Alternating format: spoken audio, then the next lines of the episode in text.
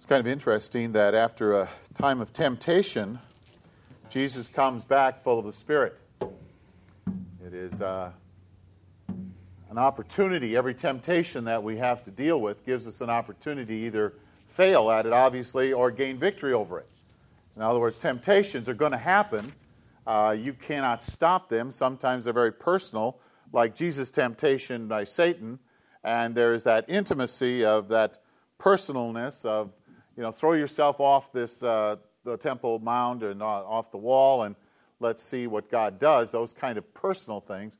And sometimes they're just general, but they come into our world. What you do with them determines whether or not you are going to experiencing the out, experience the outpouring of the Spirit and the, the power that comes from gaining victory over them, or let the temptation cause you to be undermined and succumb to the pressures that are there. Uh, and so you begin to understand in this context, uh, we cannot stop the temptations, but we can learn that in victory over the temptation, we begin to receive other blessings and other things beyond what we can possibly see in just that moment. Uh, Jesus comes after this point and he comes back to Nazareth and he begins to do what we would call the routine, the typical things. Goes to the synagogue, People are being attracted to him. They're seeing things. His reputation is preceding him. And he gives us this little insight The Spirit of the Lord is upon me. I uh, took my daughter out, my one daughter out for uh, supper last night. We did what I call daddy shopping for Christmas. That means I buy her clothes, but I never pick anything out. I just go and pay for it. And I say I like that or I don't like that, but that's uh, the way we do it. And that didn't make her, uh, that was great. But I made her cry last night. And uh, uh, not that I'm bragging about that in any way, but we were sitting down and we were having supper. And uh, the Lord had been moving in my heart to ask forgiveness from her for several specific things that I'd done and said and been. And, um, and so the, it was really kind of interesting the way it happened because I knew that's what God wanted me to do, but I was not trying to force it or anything. And finally, in just this perfect point in the conversation, I explained to her that I would really like to ask you for forgiveness. And I told her specifically what it was for.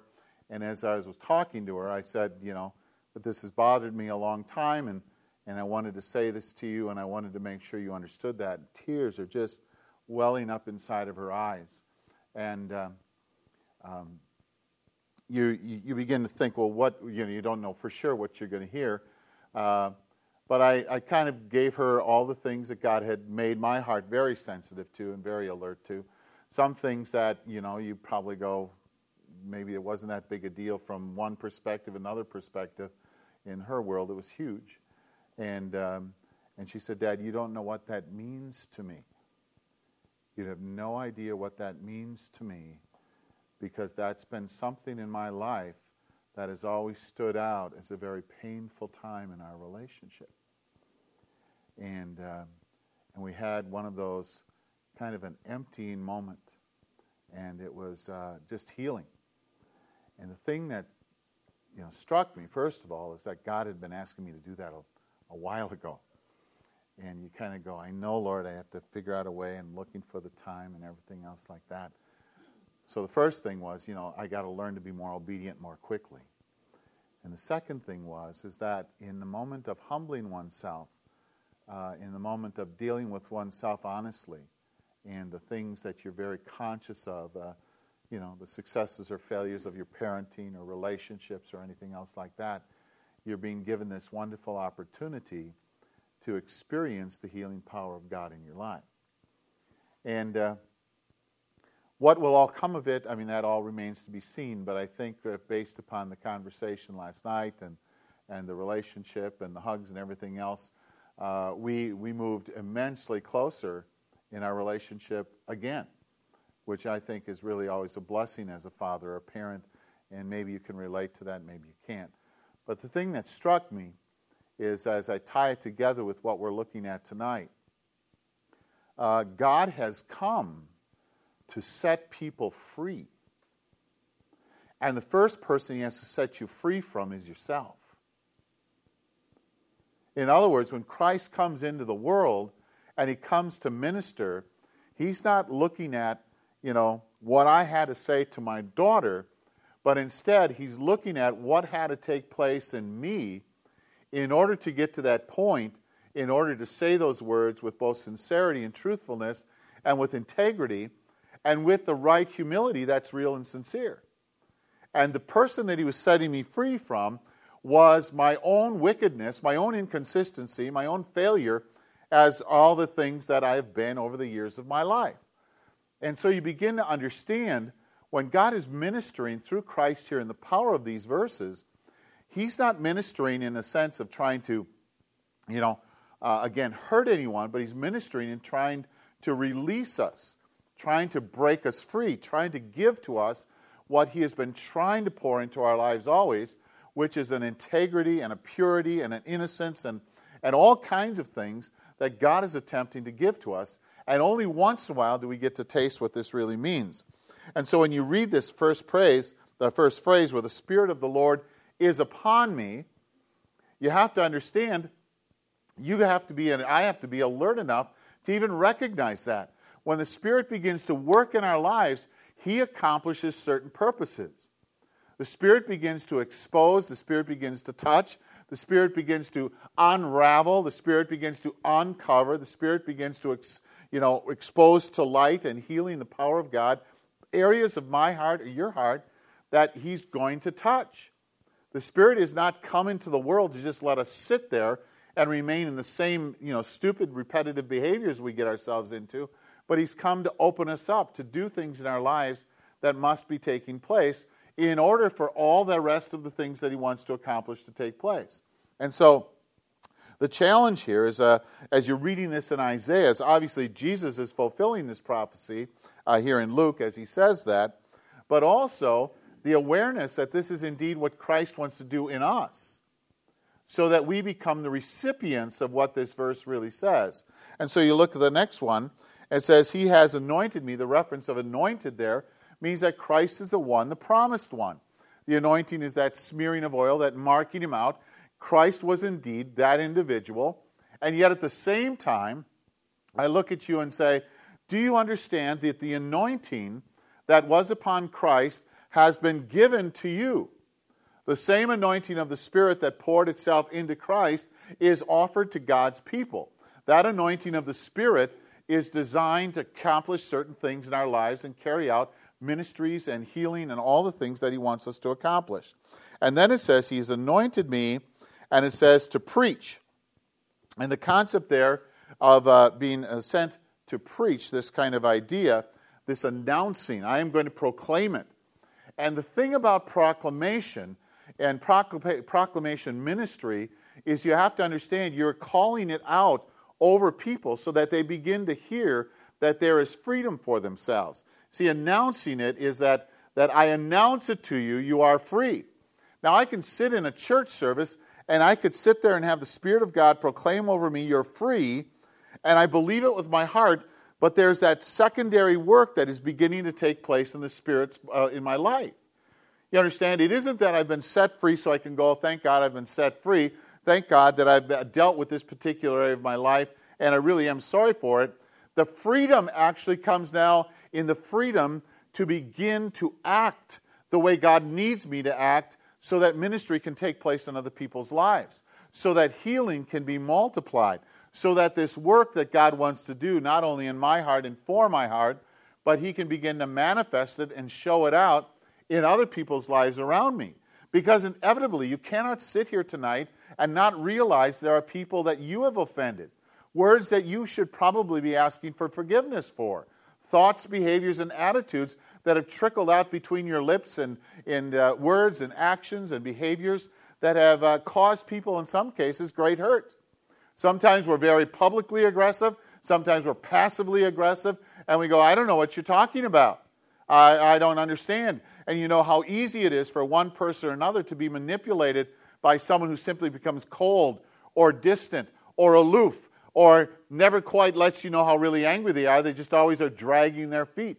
And so you're asking for something, and they always feel like they're dragging their feet, and you have to carry them. And there's all kinds of behaviors inside of us that I think probably every one of us have exhibited at one time or another. Sometimes it's something as simple as a cruel word you spoke to your very sister or brother. Sometimes you go, Well, I was just an immature kid. That doesn't take the pain of what you said to them away. It doesn't take the necessity of repeating an apology. It doesn't uh, take away the necessity of humility being produced in your heart so that the healing and the freedom that God has given to you can be poured out through you into somebody else's life.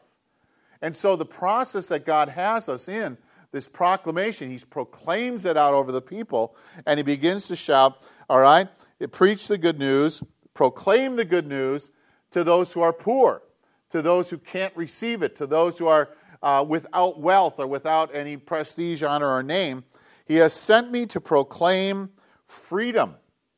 And the thing, uh, the, uh, uh, the freedom to, to function, to freedom to do it right. You're not only being set free, you're, you're, the freedom is not just you're set free, you're being given the freedom to do it correctly. You see, what I did last night when I sat with my daughter and said, I am sorry that I wasn't the father I needed to be, that was the freedom of God giving me the ability to do that thing that was right and good and true. That's the freedom He gives me. That's the freedom He is pouring out. I've been sent to give this kind of freedom to people so you can be set free from the apprehension and the fear and the uncertainty and all those emotions that kind of block you, that seize you up, that keep you from going that next step and completing what God is trying to get completed in us. And he says, No, you don't understand. You've been sent free so that you begin to understand that you are, are free to do these things, to do the things I'm asking you to do, to be set free to function as I've always wanted you to function. And it doesn't mean I'm, I'm going to be perfect, it means that I'm going to start functioning in the power of the Spirit. I'm going to start relating to people, not just in the fact that I've been forgiven, you got to forgive me now, but I've been forgiven, would you please forgive me? I've been forgiven. Would you please receive the truth that I'm going to give to you? That proclamation that God has set you free also.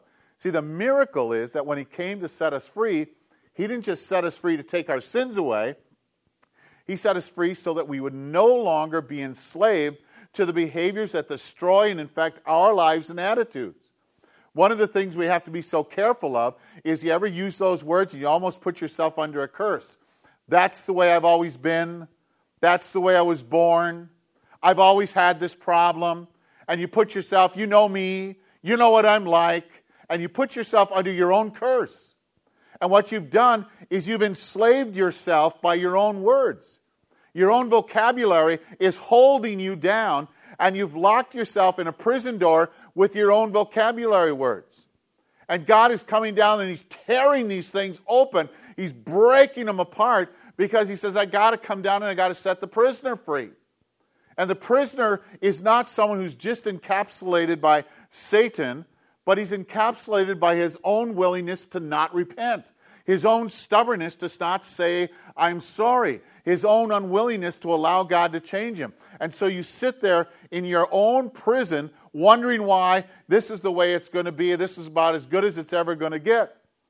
And you begin to understand what you're doing is you're counteracting the proclamation of God over you of freedom, and you're replacing it instead with the imprisonment of your own weakness. And I look at you and I say, I know what that feels like because you can sit there with your own child going, Certainly, this can't be that big of a deal. Certainly, this wasn't that much. Certainly, this and all the other rationalizations, right? And those bars are all around me. Those rationalizations have got me in prison. Those excuses have got me held in place. And Christ goes, I am going to break those things apart. You're going to discover that this is not what I've called you to be. Those bars have no authority over you unless you insist on giving them authority over you. And so the challenge that's being presented here by Christ as we start to announce this, okay? He sent me to proclaim, to herald, to cry out, you know, to shout it out, okay? excuse me, release for the captives, those who are then the prisoners of war, this battle. And he goes, uh, freedom to the prisoners and recovery of sight for the blind. Now think of the second part. What blindness, you know, don't always look at blindness as coming from the outside. This is blindness too, right? I can be blinded by my own stubbornness. I can be blinded by my own fear. I can be blinded by my own set of expectations. I can be blinded by whatever I think may or may or not happen in the particular event. And it goes, I have come to break those bars and take those things, whatever it is blinding you, away from your eyes.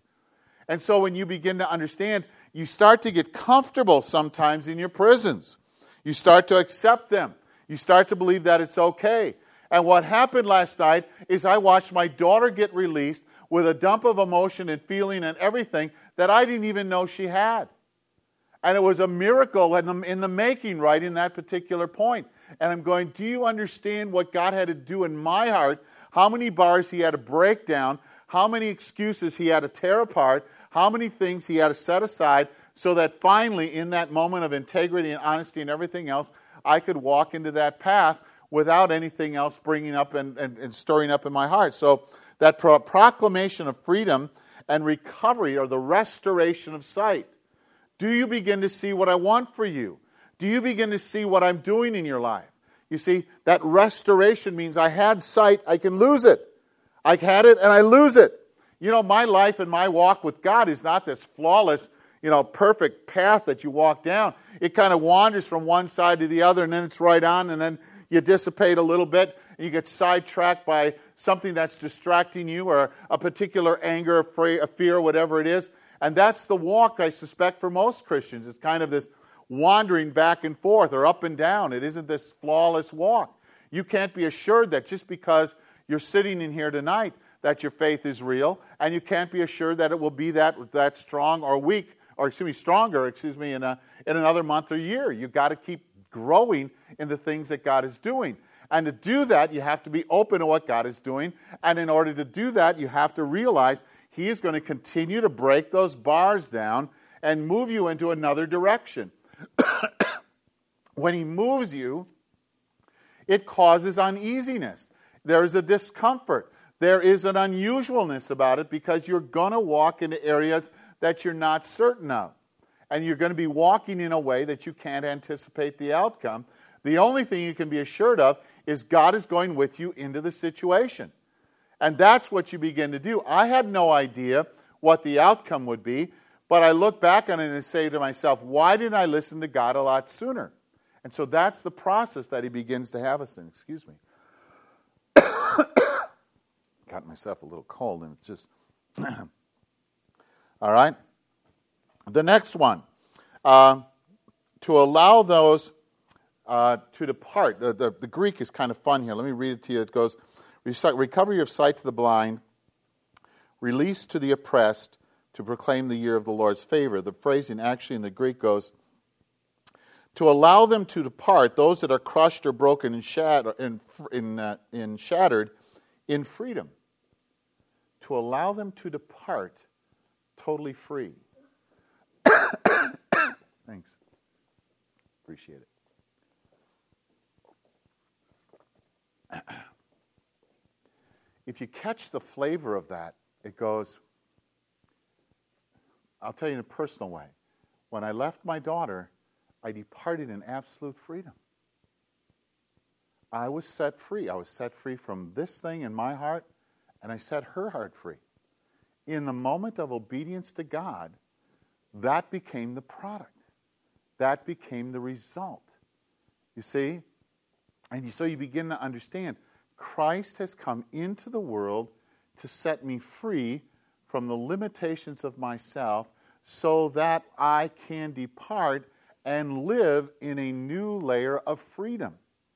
And the freedom that we're talking about is the freedom from myself, the freedom from my limitations, the freedom from all the junk that continues to bind me. And so, what Christ is offering here is, uh, as it finishes off here, the year of the, of the Lord is probably a reference to the year of Jubilee. and the year of Jubilee in uh, Jewish tradition happened every 50th year.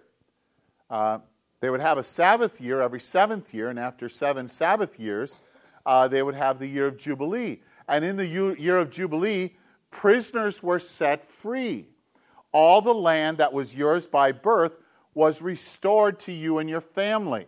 And everyone kind of started over again. It was a brand new moment, and historically, it, it created a totally different value system of how to look at stuff on planet Earth. And so, in that year of Jubilee, that message of what God was doing in Israel, and then what the message is here in Isaiah, is really this idea that you get to start over. You get to have your ground reclaimed. You get to receive things that God has always wanted to bring back to you. Looks like we're going to be a shorter sermon. The idea, of course, and everyone goes, good, I know. Uh, uh, the, the idea, of course, is that what God is doing here in the proclamation of the year of Jubilee, He says, My Son has come to accomplish something for us that we cannot taste or experience apart from Him. And what He wants to do is set you free to be the man and the person, the woman you need to be. And in doing so, He restores, He brings back to you what you've given away. So if you can imagine, that you, you, you do stupid things and you sell off your property and you go into debt. And finally, you're sold into slavery and you're working for somebody in slavery year after year after year. Then the year of Jubilee comes. And the year of Jubilee sets you free. You get to walk out of your slavery. Your land is restored to you. You are given back the opportunity to begin fresh and new. And so, what he's trying to communicate is this opportunity that we're given in God. The idea that God is more than able to bring back. One of the things I have to do when I'm ministering to kids in high school who have given themselves sexually to somebody else. And uh, I say, all right. And I begin ministering to them, and I say, now you got to understand, when you start and you join with somebody else, you become one flesh with them. And when you break that off, you leave part of yourself with that other person and you leave part of him or you take part of him or her with you. And so, what you're asking and what you need to understand is that what God is going to do is He's going to restore. He's going to bring back what you've given away. He's going to take back what you surrendered by either stupidity, ignorance, fear, or whatever it was. It doesn't make any difference. You're calling it back. You're asking for that part of your life back. And you're bringing it back into your own world and God is restoring it. That's what the year of Jubilee means. I will give you back what has always been yours. I will give you a way to walk away in freedom. I'm going to set you free from these compromises in your life, and I'm going to give back to you. That's the power of this text. So that you begin to recognize, you go, but I've sold myself in slavery. I have sold my body. I have done these wicked things. And God says, I have come to pull it all back. I am the man of the Jubilee.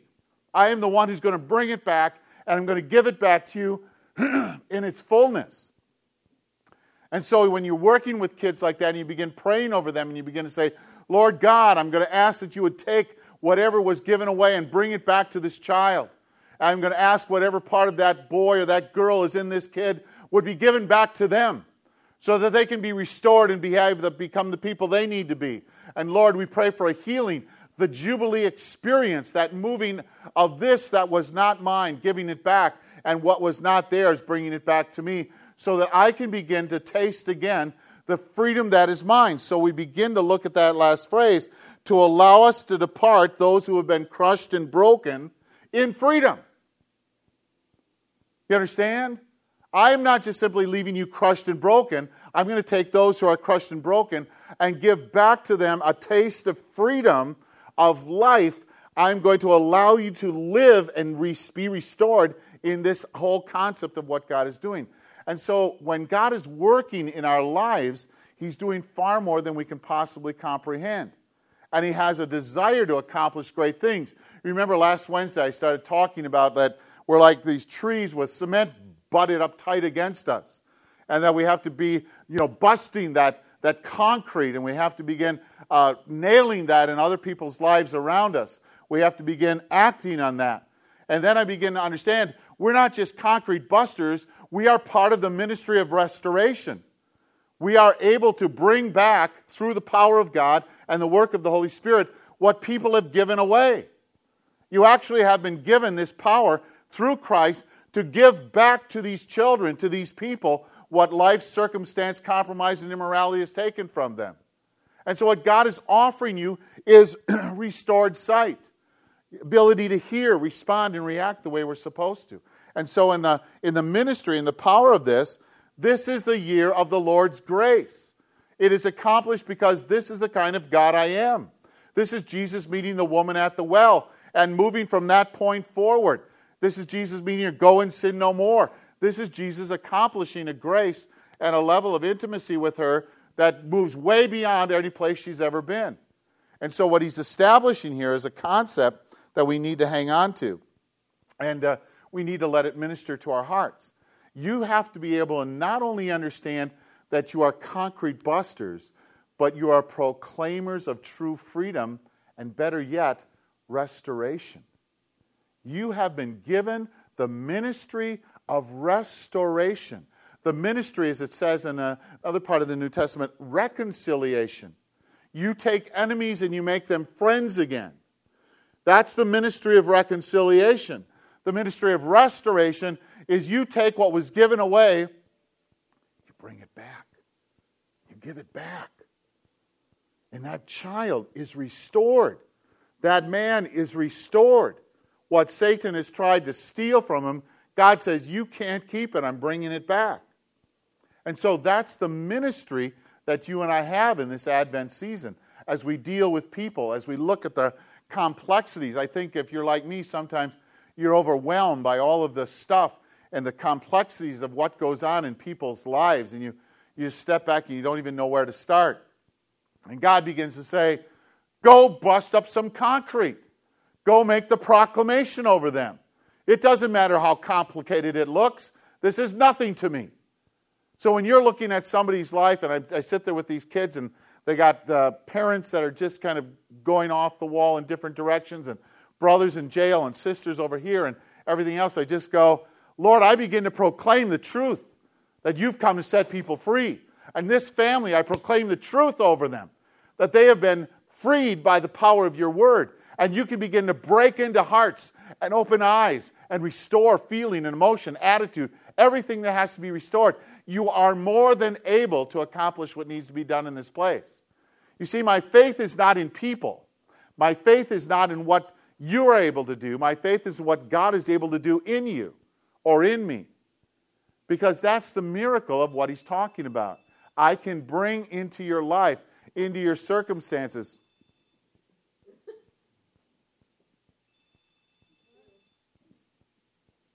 You know what it's reminding me of?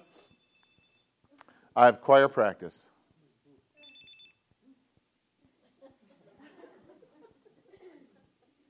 Usually I leave my phone in back office. I'm sorry. if we catch, if we catch what God is offering us, we have this ability to make such a difference in lives of people.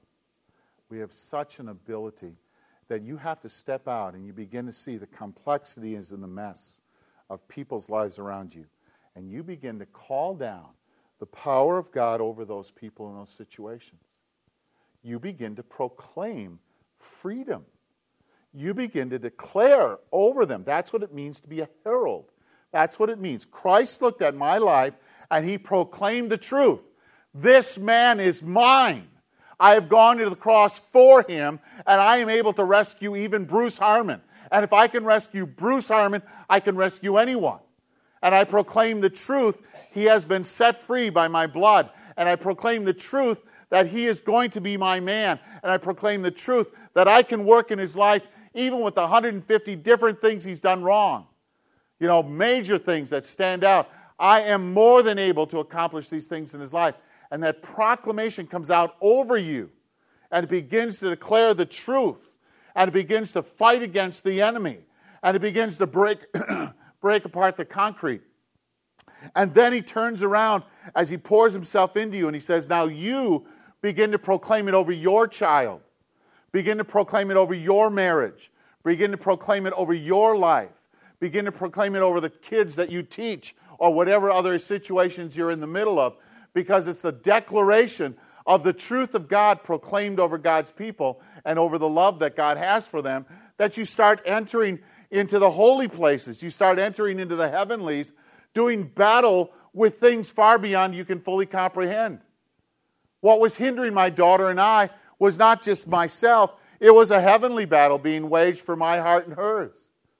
What was going on in our circumstance was not just that immediate moment, but things have been set free and broken in the heavenlies.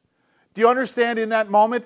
Because of that moment of obedience and that proclamation of sorrow and repentance and everything else that came out of that, all things are changed. The direction she was walking in is new. You have this ability to proclaim and create a new path by the obedience that you demonstrate.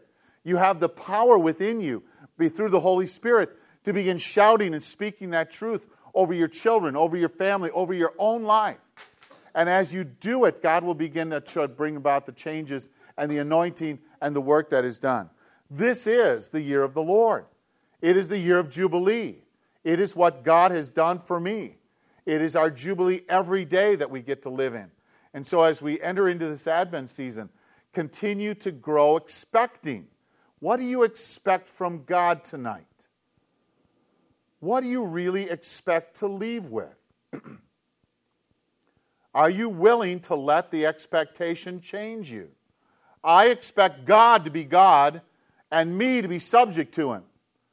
I expect God to do things that I can't comprehend.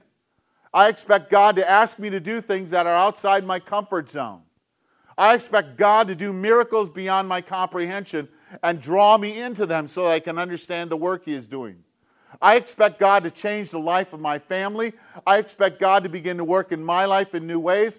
I expect God to take me to new places I haven't even considered. I expect God to use me in accordance with His will. You see, when you expect more and you begin to function more with it, you begin to allow God and the power of His Spirit to move you in new directions. If you set up your little bars and say, God, you can't come any closer than this, and this is my world, and I'll give you this much, you encapsulate yourself, and Christ goes, I have come to set prisoners free.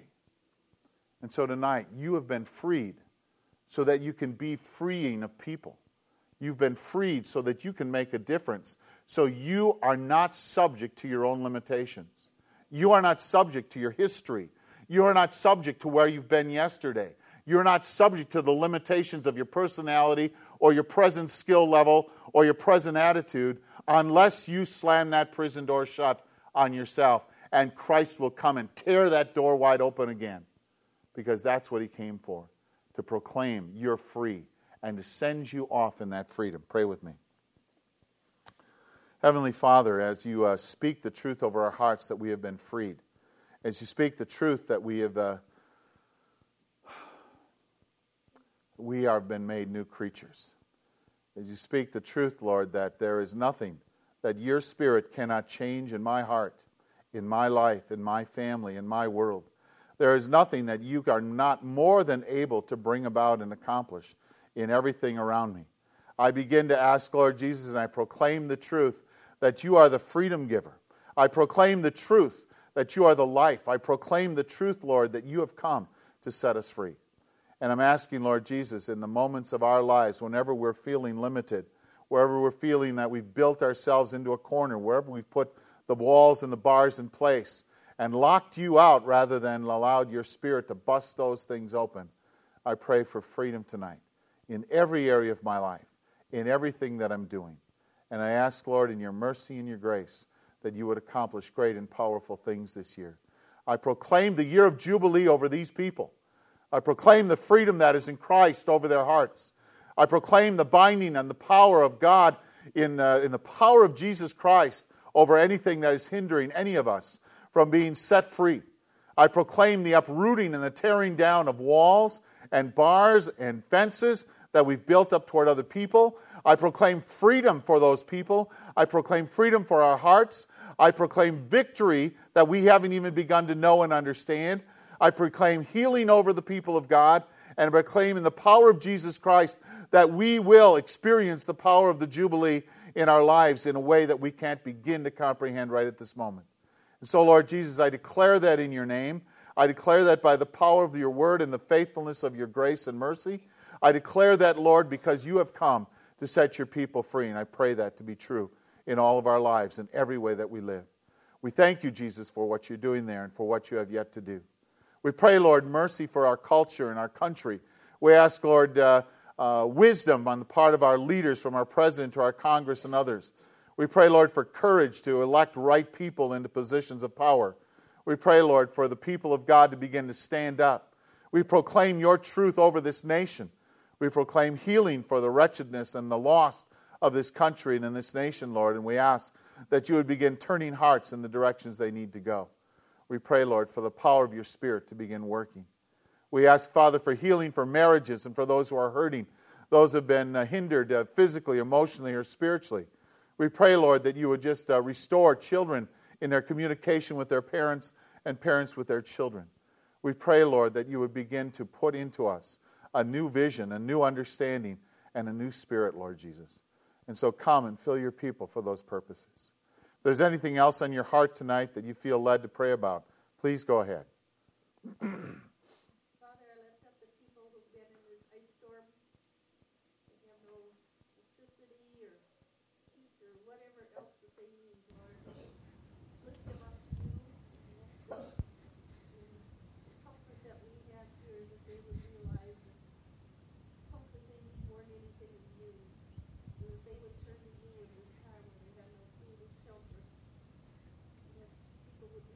对啊，其实都是。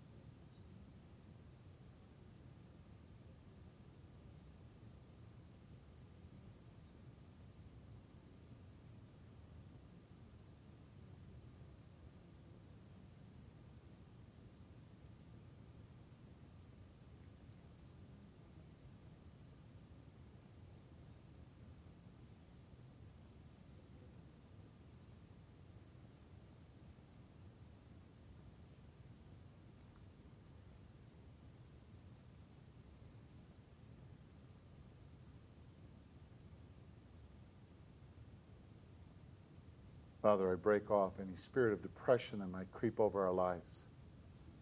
I break off, Lord, anything that would produce arrogance or pride.